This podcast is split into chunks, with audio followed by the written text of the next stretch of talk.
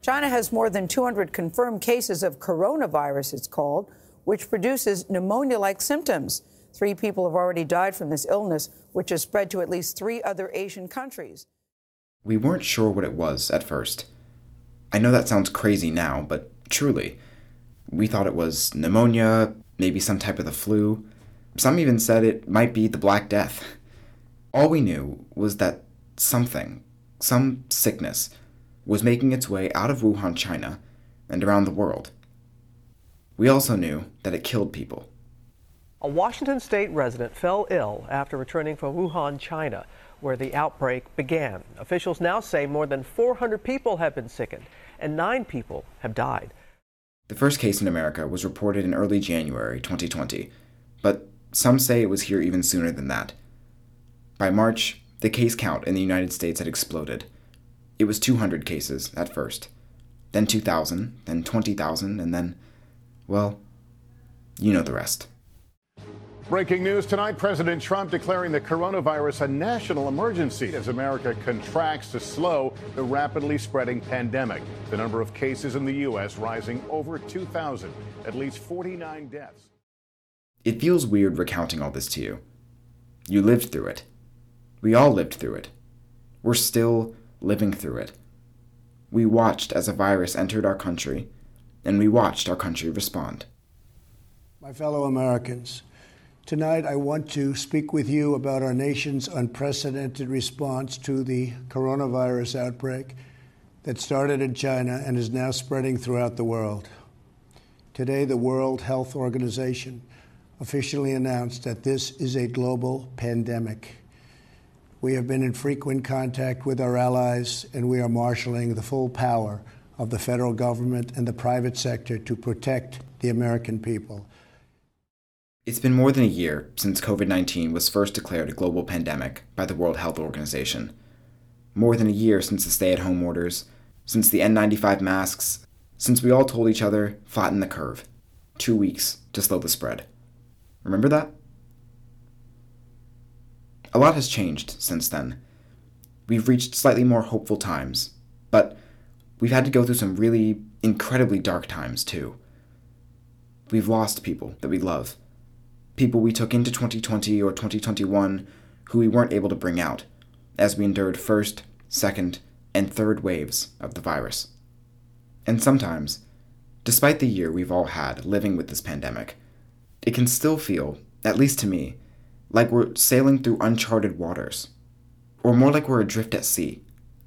So I turned to history to try and prove myself wrong, to prove that we've been in tough times like these before, to prove that we can get ourselves out of them. I never thought history would make me feel better, per se. History is a terrible place to go if you're looking for soft, cushy comfort.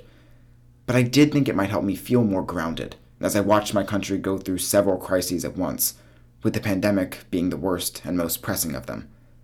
But actually, we've seen pandemics in America before.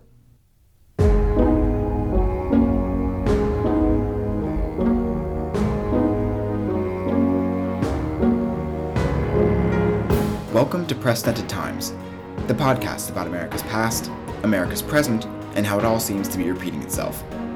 I'm Dylan Mims.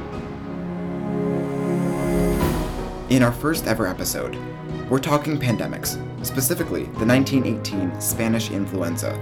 So, let me take you back to where it all began Kansas. You weren't expecting me to say that the Spanish flu got its start in Kansas, were you? I'm guessing you thought I'd say Spain? Well, just like March of 2020, there's no international travel happening here.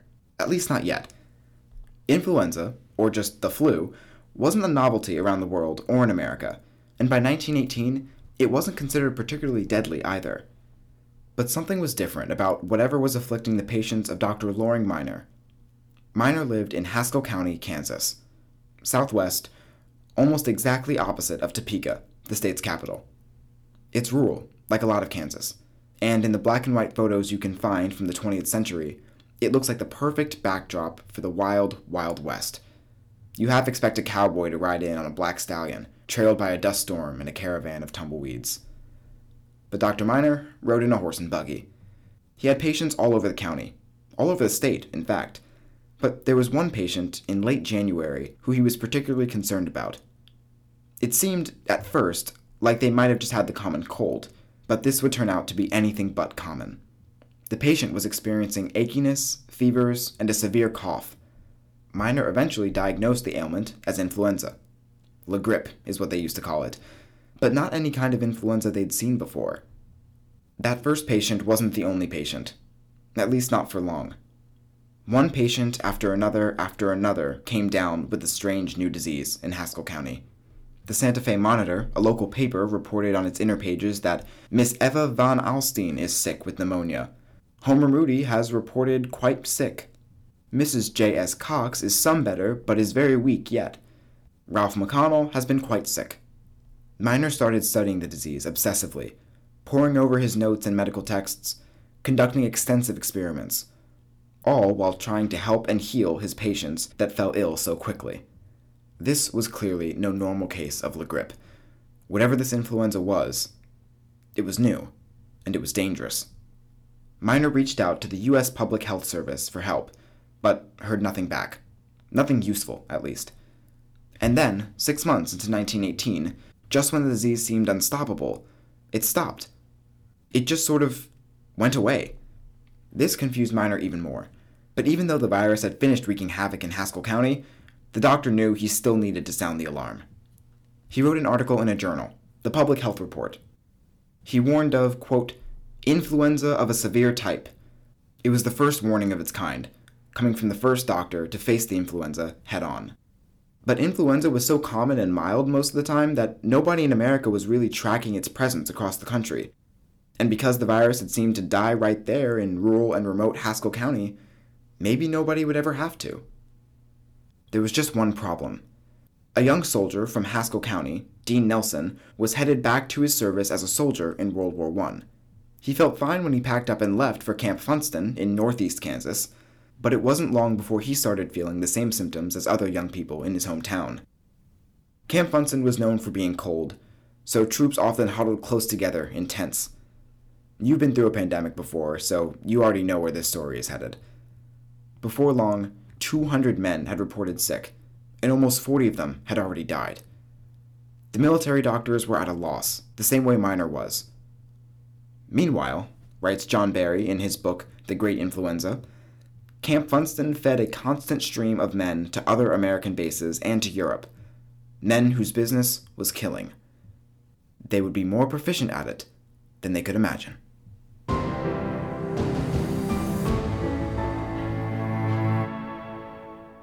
The United States had been fighting in World War I for about a year when the outbreak started, since April 1917, despite efforts to stay out of it. Woodrow Wilson, who'd been president for four years by that time, had resisted pressure to join the war back in 1914.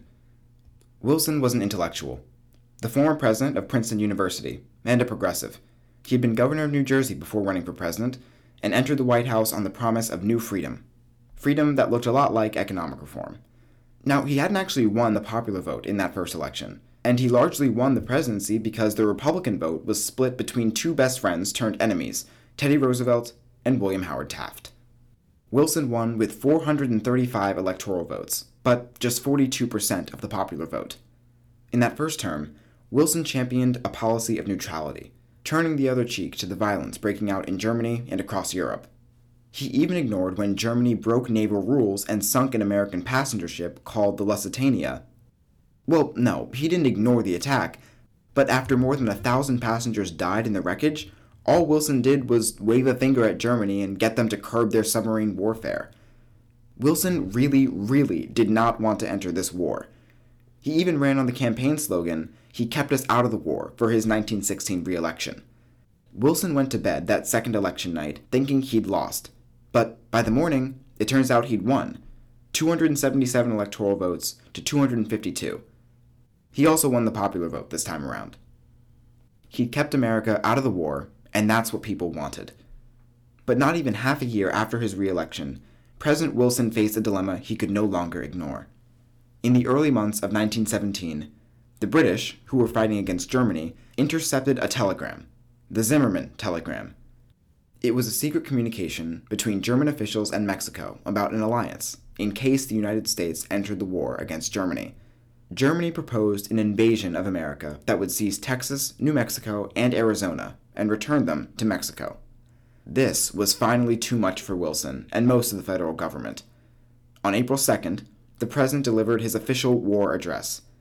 He told Congress that they must wage war on Germany and that, quote, the world must be safe for democracy. Now, even though Wilson had never wanted to enter the war, he didn't do things halfway. Once he was in, he was all in. He sent troops to American allies all across the world to help in the effort against Germany. But we could expect powerful influence from the United States abroad. In my opinion, what's more interesting is Wilson's power at home. At the very start of the war, the president had said, It isn't an army we must shape and train for war, it is a nation. And he was right.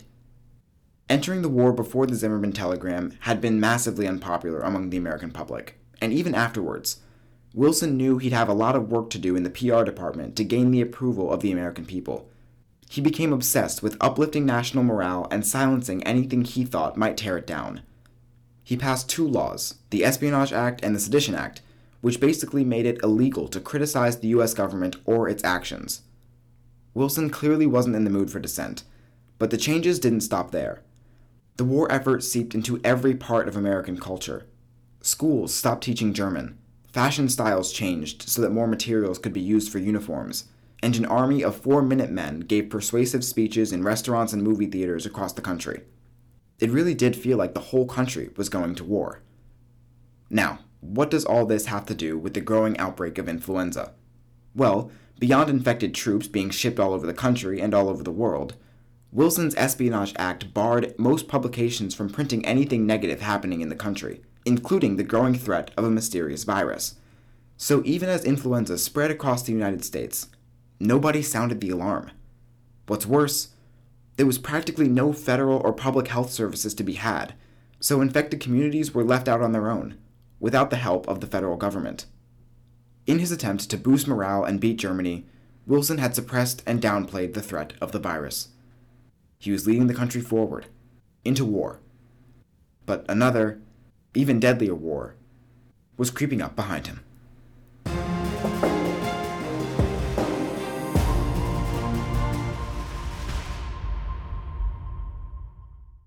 Influenza spread quickly between military camps in the United States. In three weeks, Funston, that original camp that I mentioned, had more than 1,100 troops in the hospital. Two more camps came down with the virus soon after, and by the end of spring, more than two dozen camps had an outbreak of influenza, and so did 30 of the largest cities in the country. It wasn't easy to track the spread of pandemics in those days, but most scientists have concluded that before Haskell County and Funston, there had been no serious influenza activity. But now, influenza was everywhere, including the rest of the world. As the United States moved its soldiers from domestic camps to foreign ones, both our allies and our enemies came down with the disease. French troops contracted the virus shortly after Americans arrived there from Funston in April, and the Germans had an outbreak a few weeks later. By May, British medical centers were overrun with more than 36,000 patients. Now, here's what's interesting. Spain remained neutral in World War I and had barely any cases throughout the spring of 1918, at least at first. And it's not hard to see why this was. A virus spreading through active military camps during wartime wouldn't affect a country that wasn't at war. And because Spain wasn't at war, Spanish newspapers weren't under the same sort of censorship laws that existed among the Allied and Central Powers. Spanish newspapers were free to write about the virus as much as they wanted, and they did. Spain published more reports about the spreading disease than any other country, and so the virus was nicknamed the Spanish flu. After all the research I've done for this podcast and all the cool facts you'll hear in these episodes, I think that this is my all time favorite. It's just so ironic to me that the virus got its name not after where it came from, but who was sounding the alarm. And even more ironic how few people knew about it. I didn't know about it, at least. But what had been spreading across Europe and the United States was only the first wave of influenza. Overall, its symptoms didn't seem too dangerous, with most patients being hospitalized, but only a handful actually dying. Some of the British soldiers even called it the three day fever.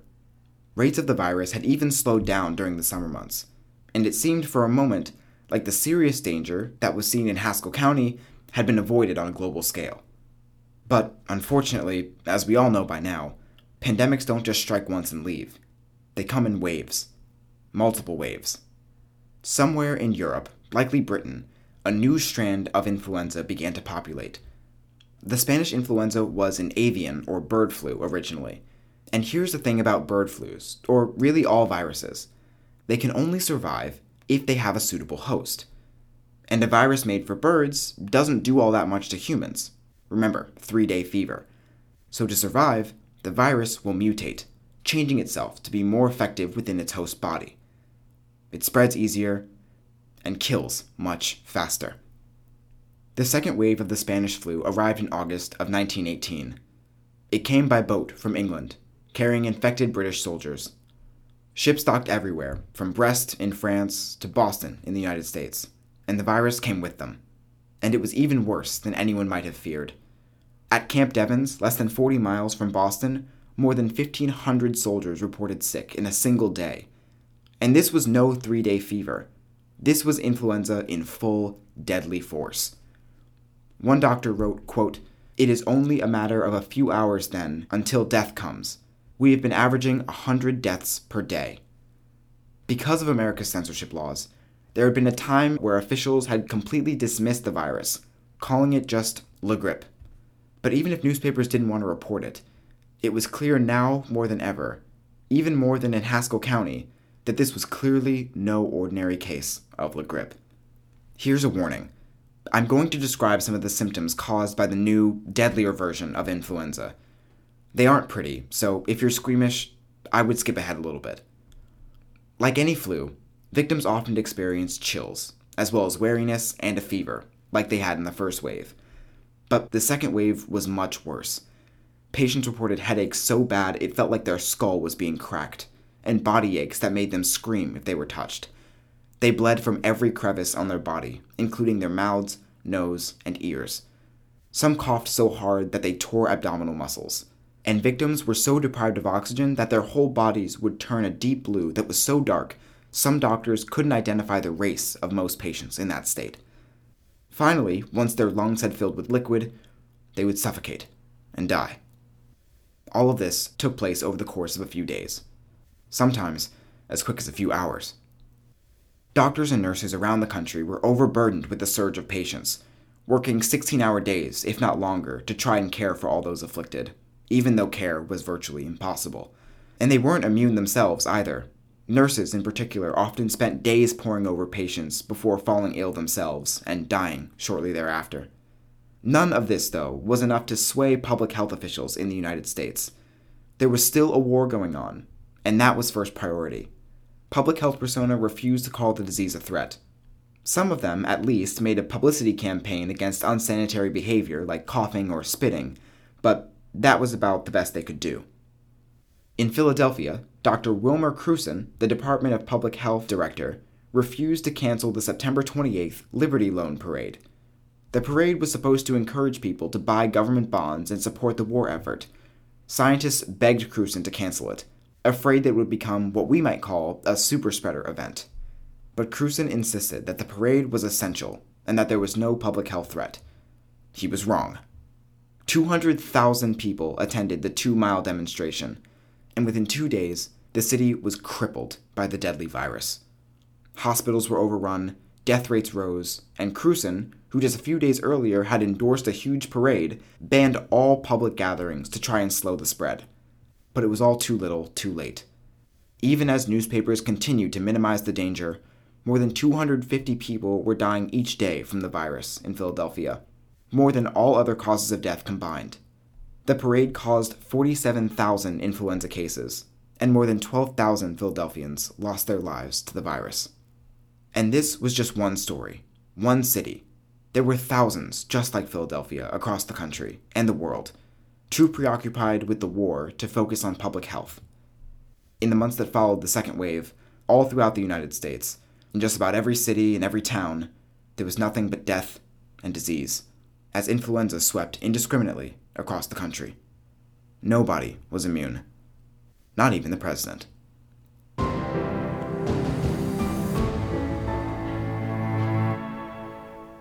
Just as the Spanish influenza was growing stronger in the second half of 1918, the Central Powers fighting in World War I were getting weaker.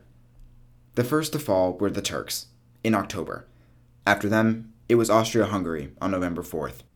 And just one week later, on November 11th, 1918, Germany, which was out of resources and out of luck, was forced to reach an armistice with the Allied powers and stop all military efforts. Armistice Day. The war was done, but the fighting wasn't over. Now, the leaders of the many nations involved in the war had to come together and agree on the terms for peace. They met in Paris in the new year. Their goal was to prevent any future global conflict like this from ever happening again. But that goal would be much easier said than done. Negotiations went back and forth for months, as representatives from dozens of countries fought to have their voices heard. But really, the only leaders who actually mattered were the leaders of France, Britain, Italy, and of course, the United States. And of those four, President Wilson easily had the most influence. When he arrived in Europe in January, he was the most popular political figure in the world. Now, if you can remember, Wilson had never wanted to join the war in the first place. He said that the only kind of long lasting peace would be a peace without victory. Because even though the United States had fought alongside the Allied powers, Wilson thought that harsh punishments imposed by his allies would cause more instability in the future, not less. Wilson was also a strong advocate for what he called the League of Nations, an international body that could help serve as a center for conflict resolution instead of international warfare. Above all else, Wilson thought, the League would prevent future wars. But the negotiations weren't off to a good start. For one thing, three nations out of the Big Four refused to include any of the defeated Central Powers. They would simply face whatever repercussions the rest of them decided. Nevertheless, Wilson entered peace talks determined to advocate for his peace without victory. There was just one problem. Can you guess it? Influenza rates were spiking in Paris in the winter of 1919. In February, Wilson's daughter contracted influenza, and in March, his wife and members of Wilson's staff had also come down with the disease. Again, your current pandemic knowledge might be able to tell you what happened next. On April 3rd, around 6 o'clock, Wilson went into a coughing fit and collapsed. For most of his adult life, Wilson had had bouts of terrible health and chronic conditions so it should come as no surprise that influenza hit him like a truck. But in that moment in Paris, it seemed sudden and unexpected, and left him bedridden and unable to move for days. During those days, Wilson sent a half hearted proxy to the negotiations, but they largely carried on without him. This might have been for the best, as Wilson was completely incapacitated by the disease. He even spoke to his wife about leaving Paris for good, since it seemed he could do no good there. But, sort of out of nowhere, five days after falling ill, Wilson insisted on rejoining the negotiations personally. Except he couldn't move, so the French and British prime ministers came to him instead. The other leaders had been angry about Wilson's threat to leave negotiations, and the three had gone back and forth about how to handle Germany and peacemaking. And then, all of a sudden, in a huge surprise, Wilson folded. On almost everything. This entire time, the president had been fighting for moderate burdens on Germany. But out of nowhere, from his sickbed, Wilson agreed to everything all of the harsh measures that other leaders wanted imposed on Germany. The agreement, which became the Treaty of Versailles, forced Germany to take responsibility for the war, give up 10% of its territory, decrease its army and navy size, and pay what would be $560 billion in today's money in war reparations. Yeah, Germans were getting even less than the short end of the stick on that one. So much for peace without victory. When the Germans were presented with this treaty, they complained loudly, but there was nothing that they or Wilson or anyone else could do. You may be wondering, why, after such a long and difficult war, would President Wilson cave on so many of his priorities? Well, I was wondering that too. And my answer comes from historian John Barry, who points directly to Wilson's influenza in numerous autopsies, Spanish flu victims often had damaged blood vessels in their brain, which caused deliriousness and impaired judgment. And even though it's not a universally agreed theory, Barry and others think that the disease was enough to cloud Wilson's mind and sabotage his negotiations. And for the record, I believe it too. The one thing the Treaty of Versailles did include was the creation of the League of Nations. The treaty was incredibly popular among Americans at home, and Wilson was confident that he could get it ratified. But the Senate was concerned about some of the obligations outlined in Article 10, like being forced to wage war on other countries in certain circumstances. The Senate, which fell into Republican hands in the last election, worried that these sort of commitments would undermine Congress's sole power to declare war under the U.S. Constitution. When Wilson presented the treaty and its overwhelming support to the Senate, he'd asked, Dare we reject it and break the heart of the world? The Senate decided that it did dare, and the treaty came up seven votes short. In the end, the United States signed a separate treaty with Germany that gave them, quote, all of the rights, privileges, indemnities, reparations, or advantages of the Treaty of Versailles, but without the League of Nations. And the US would never join the League of Nations. The war was finally over. For real this time. But it hadn't ended how Wilson had hoped. It wasn't at all a peace without victory. There's an irony and a tragedy to the whole thing, isn't there? That Wilson, who knew how to achieve peace, watched it go awry because of the pandemic that he ignored.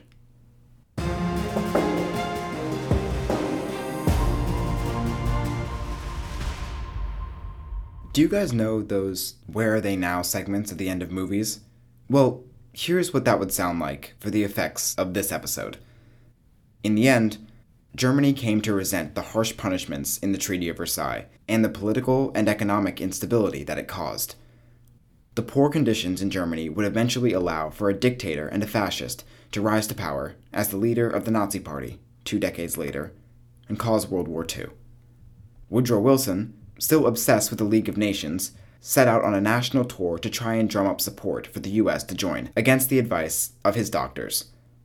In September 1919, Wilson suffered a devastating stroke that left him completely incapacitated for the rest of his presidency. It's widely agreed by historians that his wife secretly assumed the day to day responsibilities of a president for the rest of his term, which ended in 1921. He died in 1924. And the pandemic? Well, like I told you before, viruses need a host to survive, and by 1920, the Spanish influenza had run out of hosts. There was no Pfizer or Moderna to bail anybody out in those days, so the only thing to do was to let the virus take its course it had burned its way from Haskell County, Kansas, all across the world, infecting 500 million people worldwide, and killing roughly 50 million of them. All of this, more or less, was caused by a president who ignored the threat of an impending virus. Here we are, more than a hundred years later, and what really has changed? The risk to the American people remains very low. I mean, view this the same as the flu. It's going to disappear. One day it's like a miracle, it will disappear. At the time of recording this episode, the US has nearly 31 million cases of COVID 19 and more than 560,000 deaths. By the time you listen to this, that number will be even larger. When talking about handling the growing threat of the virus last year, President Trump called himself a wartime president. I mean, it's a number of people have said it, but, and I feel it actually. I'm a wartime president. This is a war. This is a war, different kind of a war that we've ever had. But Wilson was a wartime president too, and he still let the pandemic rage. We should have known that a wartime president doesn't stop a pandemic. If anything, it makes them worse. So, what's our excuse? And what domino effects will come from this that we can't even imagine yet? The whole point of this podcast is to prove, first, that history repeats itself, and second, that if you can notice history repeating itself, you can recognize and overcome it. But here I am, in our very first episode, conceding that that isn't always the case. Sometimes, you can have everything you need to know in front of you all the science, all the evidence, all of the history, and you can still be blindsided by politics, partisanship, and appearances. Wilson was. And so was Trump. Now the Democrats are politicizing the coronavirus. And this is their new hoax.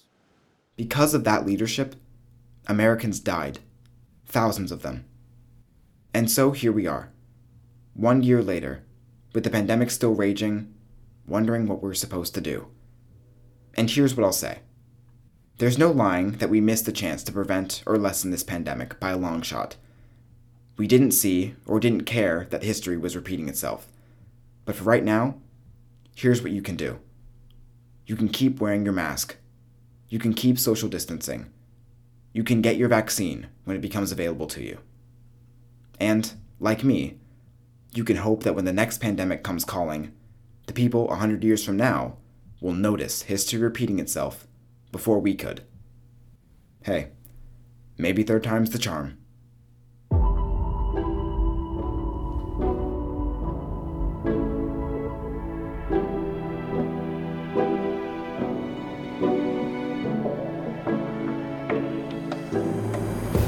I'm Dylan Mims. Thank you for listening to Precedented Times. If you like what you heard, and we hope that you do, please make sure to check us out anywhere you get your podcasts. We'll be back with another episode next Wednesday. This episode of Precedented Times draws primarily from the work of John M. Barry and his 2004 book, The Great Influenza. Supplemental information was drawn from the Paris Peace Conference and the Treaty of Versailles from the U.S. State Department historian. As always, we thank and credit their incredible research, without which this show would not be possible. Thanks again for listening, and until the next, Precedented Time.